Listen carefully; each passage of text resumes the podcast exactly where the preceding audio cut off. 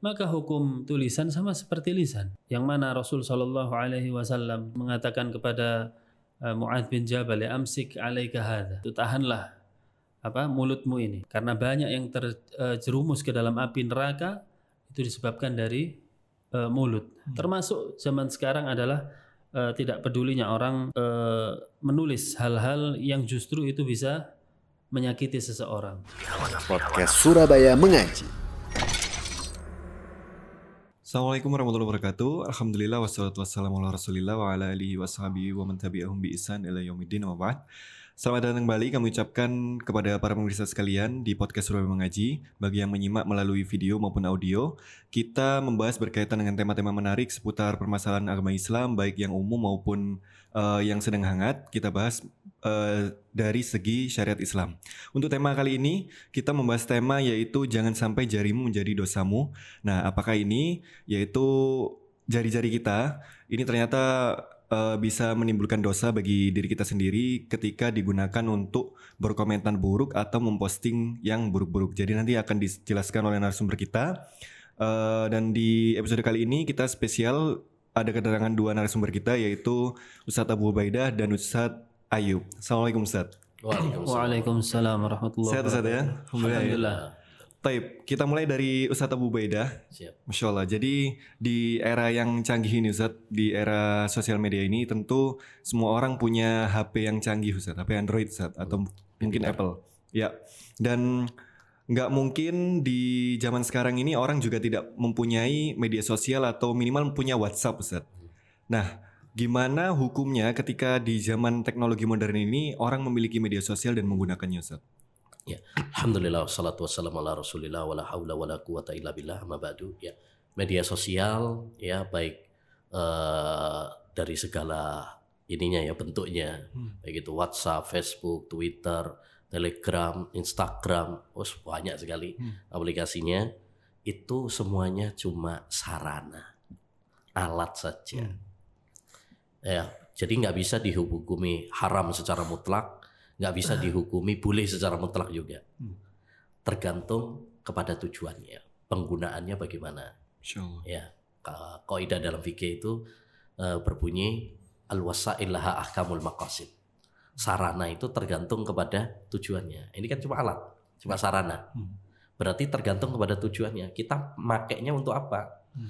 Kalau media sosial kita pakai untuk belajar ilmu agama, untuk dakwah hmm. ya kayak seperti ini kan Wah, Masya Allah, untuk menyebarkan hmm. ilmu Insya Allah hmm. ya kan uh, untuk silaturahmi ya untuk uh, persahabatan hmm. ya dan untuk hal-hal yang bermanfaat lah hmm. ya berarti uh, dianjurkan bagus bahkan bisa bernilai ibadah tapi sebaliknya kalau media sosial tersebut dipakai untuk ya menyebarkan berita-berita hoax, provokasi, fitnah, kesesatan, ya, eh, dipakai untuk pacaran, hmm. misalkan, ya berarti dosa. Hmm. Jadi tergantung kepada kita gunakan untuk apa. Gitu. ya. Nah, uh, jadi ibaratkan eh, HP ini kan atau media sosial ini ibaratkan pisau. Hmm. Ya, kalau dipakai yang baik, misalkan untuk nyembelih kurban, misalkan hmm. jadi baik, ya nggak ada masalah gitu. Tapi kalau dipakai untuk membunuh, ya dosa. Hmm. Ya, makanya ada uh, ada sebuah buku itu medsos sebelah surga sebelah neraka. Maksudnya kalau dipakai untuk yang baik ya bisa mengantarkan kita menuju surga. Ya, nah, makanya saya berharap ya untuk semua kaum muslimin, ayo kita cerdas menggunakan media sosial kita. Hmm. Gunakan untuk yang baik-baik, gunakan untuk menuntut ilmu, hmm. menyebarkan informasi-informasi yang uh, baik, baik. Hmm. untuk program-program yang baik, untuk menyebarkan dakwah, ya untuk silaturahmi, berbakti pada orang tua, ya, berbuat baik kepada istri, ya dan lain sebagainya. Hmm. Jangan malah menjadikan media sosial ini sebagai uh, tumpukan dosa kita, hmm. ya itu. Jadi karena kita semuanya akan dimintai pertanggungjawaban tentang media sosial kita. Hmm. Mungkin kita nggak diketahui ya dengan pakai anonim dan sebagainya. Hmm. Tapi ingat kita semuanya akan uh, dibongkar rahasia kita nanti di akhirat. Hmm. Yaumatu bilas sarair. Ya pada hari itu semua rahasia akan dibongkar oleh Allah Subhanahu wa taala. Enggak akan ada yang bisa tersembunyi nanti di hadapan Allah Subhanahu wa taala. Jadi mari cerdas gunakan media sosial kita untuk hal-hal yang mendekatkan diri kita kepada Allah, jangan sampai malah mendatangkan kemurkaan Allah. Masya Allah. Barakallahu fikum Ustaz. Taib, Ustaz Ayub. Eh, terkait media sosial ini kan ada kalau misal kita upload post sebuah postingan atau mengomentari itu kan berupa tulisan Ustaz.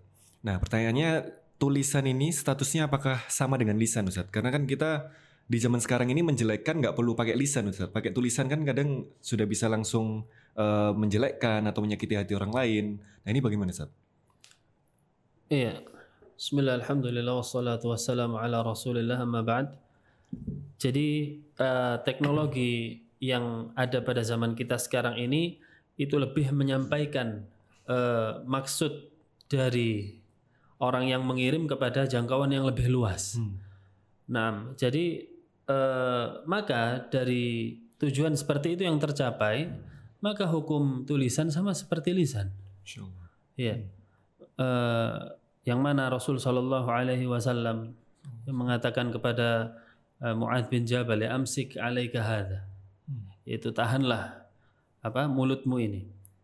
Karena banyak yang terjerumus ke dalam api neraka itu disebabkan dari eh, mulut. Termasuk zaman sekarang adalah eh, tidak pedulinya orang eh, menulis hal-hal yang justru itu bisa menyakiti seseorang.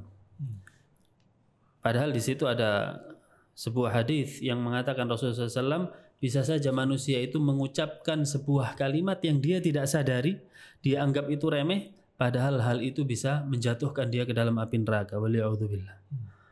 Dan jika benar seperti itu, maka eh, tulisan harus kita jaga. Karena tulisan pun adalah hal yang terkadang diremehkan oleh manusia, walaupun hanya sekedar pencet like Masya Allah. ya atau follow atau unfollow sebaliknya atau dislike. Maka ini juga akan diminta pertanggungjawabannya di sisi Allah Subhanahu wa taala. Karena Allah Subhanahu wa taala berfirman wa ma yalfidhu min qaulin illa ladaihi raqibun atid. Tidaklah ada satu ucapan pun melainkan di situ ada yang mengawasi dan ada yang mencatat nanti. Ya. Di situ ada malaikat kebaikan yang mencatat kebaikan dan ada malaikat keburukan yang mencatat keburukan manusia. Kemudian kalau kita perhatikan, Allah katakan wa ma yalfidhu min qaulin. Tidaklah eh, dari sesuatu ucapan yang diucapkan itu akan ada pertanggungjawabannya. Padahal seluruh perbuatan kita itu dipertanggungjawabkan di sisi Allah Subhanahu wa taala. Tetapi Allah katakan qaulin ini memandang betapa mudahnya ya manusia itu melakukan hal-hal yang dianggap remeh padahal itu bisa menyakiti orang lain. Mungkin kita bisa saja menahan tangan kita ini, tidak memukul orang. Atau kaki kita tidak menendang orang. Atau eh, dari badan kita yang tidak menabrak orang dan lain sebagainya, tapi lisan mudah saja. Termasuk zaman sekarang tulisan. Allah. Ya. eh, banyak sekali orang eh, di Facebook atau di grup WA niatnya ingin memperbaiki. Termasuk ini di sini. Niatnya ingin mem- eh, atau eh, amar ma'ruf nahi mungkar. Ya.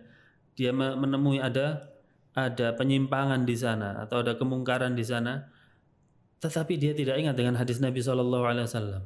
Apabila kalian melihat kemungkaran ubahlah dengan tangannya. Jika mampu. Jika tidak mampu maka ubahlah dengan lisan, jika tidak mampu maka diam. Diingkari dalam hati maka ini adalah eh, tahapan-tahapan yang menunjukkan bahwasanya maksud tujuan disyariatkannya amar ma'ruf nahi mungkar itu justru untuk menghidupkan maslahat. Bukan untuk malah menambah kemungkaran menjadi lebih besar.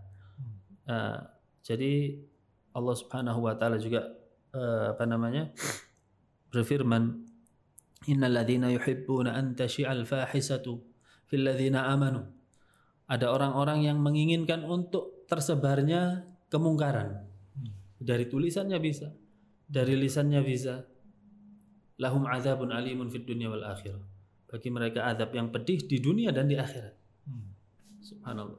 Ya, jadi sebagai kaum muslimin apalagi orang yang telah mengikuti kajian-kajian Al-Quran dan Sunnah, hendaklah dia menjaga lisannya, termasuk di dalam hal ini adalah tulisannya, karena banyak sekali walaupun yang dia inginkan adalah kebaikan, tapi karena tidak dijaga lisan atau tulisannya, maka yang diterima persepsi penerima adalah keburukan. Ini hal yang bisa mencederai dakwah. Ini hal yang bisa mencederai uh, yaitu ahlu sunnah wal jamaah. Wallahu a'lam. Baik, barakallahu fikum. Baik, setelah Bu Beda. Ya. Tadi di, eh, dibahas berkaitan dengan tulisan sama dengan lisan Ustaz. Nah, bagaimana dengan di zaman sekarang ini banyak sekali orang mudah berfatwa tidak dengan lisan tapi dengan tulisan Ustaz. Hmm. Nah, misal ada sebuah postingan tentang agama, kemudian langsung dikomentari pakai hawa nafsunya Ustaz. Hmm. Kemudian yang itu membawa berkaitan dengan syariat Islam. Bagaimana Ustaz? Ya. Eh, fatwa, fatwa itu artinya menjelaskan tentang agama Allah Subhanahu wa taala. Ini adalah eh, salah satu apa tugas yang sangat berat. Fatwa. Kenapa? Karena kita kalau berfatwa itu berarti mewakili Allah Subhanahu wa taala. Mengatakan ini halal, ini haram. Berarti Allah menghalalkan. Kalau kita mengatakan haram, berarti Allah mengharamkan. Kan gitu. Maka masalah fatwa ini masalah yang sangat berat. Ya makanya tidak boleh berfatwa kecuali orang-orang yang memiliki otoritas ilmu, ya kredibilitas dalam masalah ilmu agama yang eh, dia ketahui. Oleh karenanya kalau memang dia punya ilmu tentang masalah tersebut berdasarkan dalil-dalil Quran, hadis dan penjelasan para ulama, ya nggak apa-apa. Dia sampaikan fatwa eh, tentang hal tersebut. Berarti dia punya ilmu. Tapi kalau eh, seorang nggak punya ilmu, ya ini ini yang sangat berat resikonya. Karena dia akan bertanggung jawab di hadapan Allah Subhanahu wa taala. Wala taqfu ma laisa ma laisa laka bihi ilm. Inna sam'a wal basara wal fu'ad kullu ulaika kana anhu mas'ula. Jangan kamu berbicara tanpa ilmu. Sesungguhnya pendengaran, penglihatan, hati, semuanya nanti akan diminta pertanggungjawaban di hadapan Allah. Makanya kalau kita lihat dulu Nabi dan para sahabat saja mereka sangat hati-hati untuk berbicara masalah agama yang tidak mereka tahu. Nabi pernah ditanya, misalkan, wahai Rasulullah SAW, ayul biladi eh, khair, Eh, tempat apa yang paling baik di muka bumi ini wahai Rasulullah? Apa jawaban Nabi? La adri hatta as'ala Jibril. Saya nggak tahu, nanti saya tanyakan dulu sama Jibril. Rasulullah nggak pengen istilahnya asal ceplos, asal jawab saja, asal bunyi saja. Enggak, saya nggak tahu. Dan beliau nggak malu. Nggak malu. Jadi ini juga pelajaran penting. Kita kalau ditanya suatu masalah, terus kita nggak tahu tentang jawabannya, nggak usah malu. Rasulullah aja nggak malu kok. Ya, pernah Asyabi, salah seorang ulama ditanya suatu masalah, dia nggak tahu jawabannya. Ya, Eh, lalu yang nanya ngomong, apa kamu nggak malu wahai Syabi mengatakan saya tidak tahu padahal kamu ini ulamanya Irak. Ya, apa jawaban Syabi? Kenapa saya mesti malu? Malaikat aja nggak malu. Tatkala mengatakan subhanaka la ilma lana illa ma 'allamtana. Maha suci engkau ya Allah, tidak ada ilmu bagi kami kecuali apa yang engkau ajarkan kepada kami. Loh, malaikat aja nggak malu loh. Nabi aja nggak malu. Para sahabat begitu juga. Mereka sangat hati-hati dalam berfatwa. Ya, eh, sampai mereka itu kalau misalkan ada suatu permasalahan, ditanya suatu masalah, saling melempar. Eh, tanya si Fulan aja. Nanti tanya ke sana, oh tanya sama Fulan lagi. Sampai muter gitu. Ya, pernah juga seorang tabiin mengatakan, kalian ini sekarang ditanya kok gampang sekali jawabnya. Padahal, andikan pertanyaan ini ditanyakan kepada Umar bin Khattab, eh, maka dia akan mengumpulkan para sahabat-sahabat yang pernah ikut perang Badar. Ya, artinya eh, para sahabat itu hati-hati dalam berfatwa. Para salaf sangat berhati-hati karena mereka sangat takut sama Allah Subhanahu wa taala. Pernah ada kisah menarik juga, ada orang dari Andalus. Andalus itu Spanyol. Datang ke Madinah, datang kepada Imam Malik rahimahullah, bawa 40 pertanyaan. Ya, 40 pertanyaan. Cuma dijawab eh, empat tok, yang lainnya nggak dijawab. Kan- Karena nggak tahu gitu. Yang nanya kamu, sebel gitu.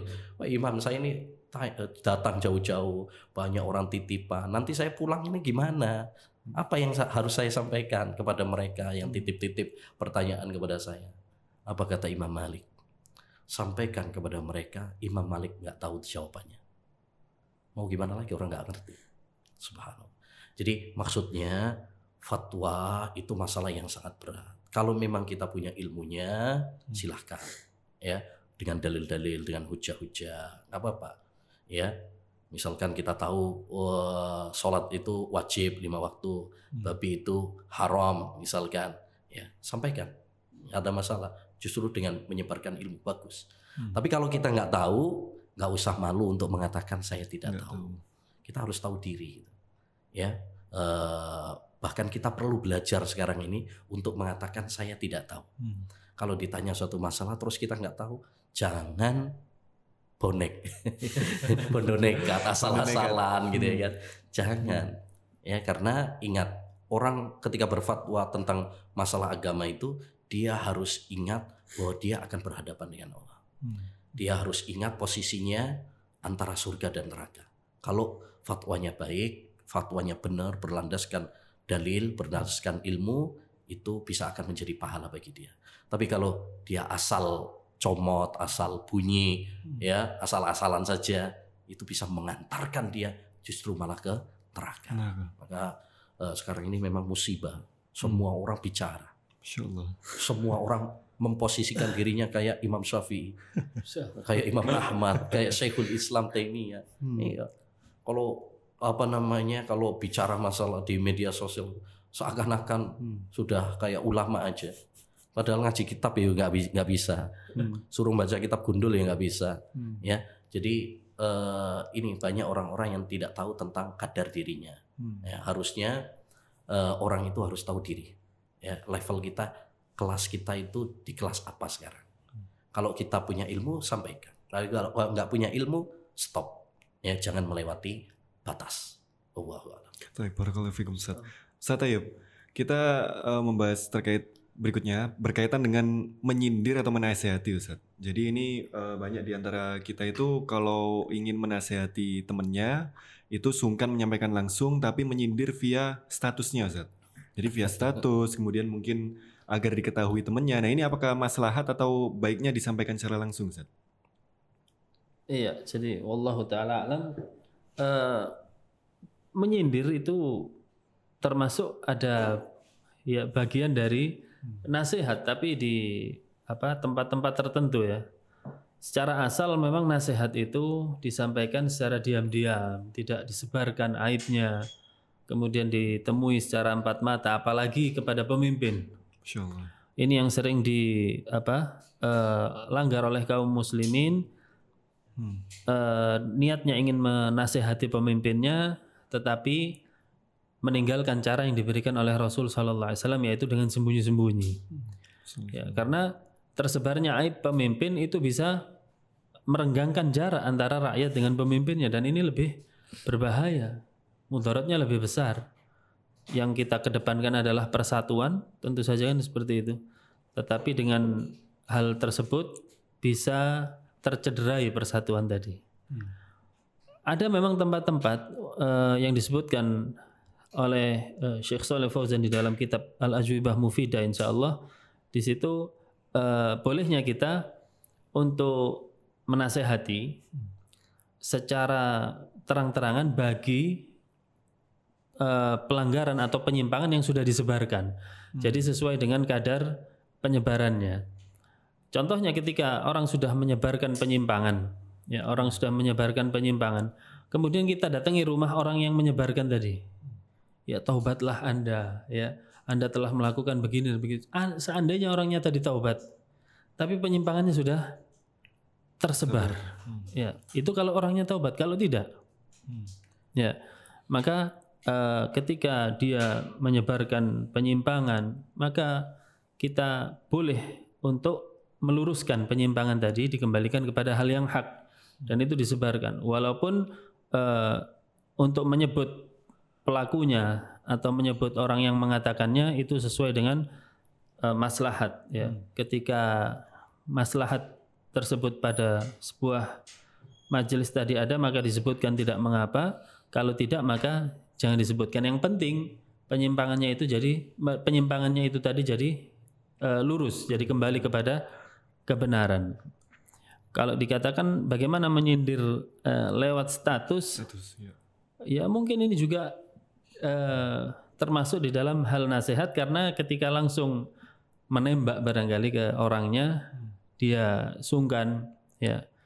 Yang penting di status tadi tidak di, ti- ti- tidak dia sebutkan namanya, tidak dia sebutkan apa namanya eh, ciri-cirinya bahkan ya. Jadi eh, ditakutkan nanti malah terjadi kerenggangan hubungan di antara mereka berdua. Hmm.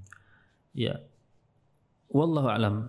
Mungkin itu yang Baik. saya ketahui. Hmm. Barakallahu fikum Ustaz. Jazakallah khair Ustaz Abu Baidah dan Ustaz Ayub atas penjelasannya.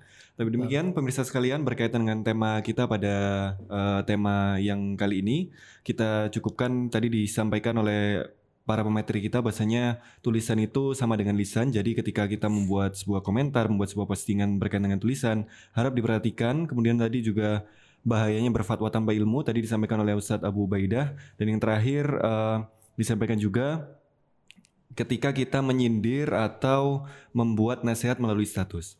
Baik, demikian semoga bisa mengambil manfaat. Kita cukupkan dengan doa kafatul majelis. Subhanakallahumma wa bihamdika asyhadu an la ilaha illa anta astaghfiruka wa atubu ilaik. Assalamualaikum warahmatullahi wabarakatuh.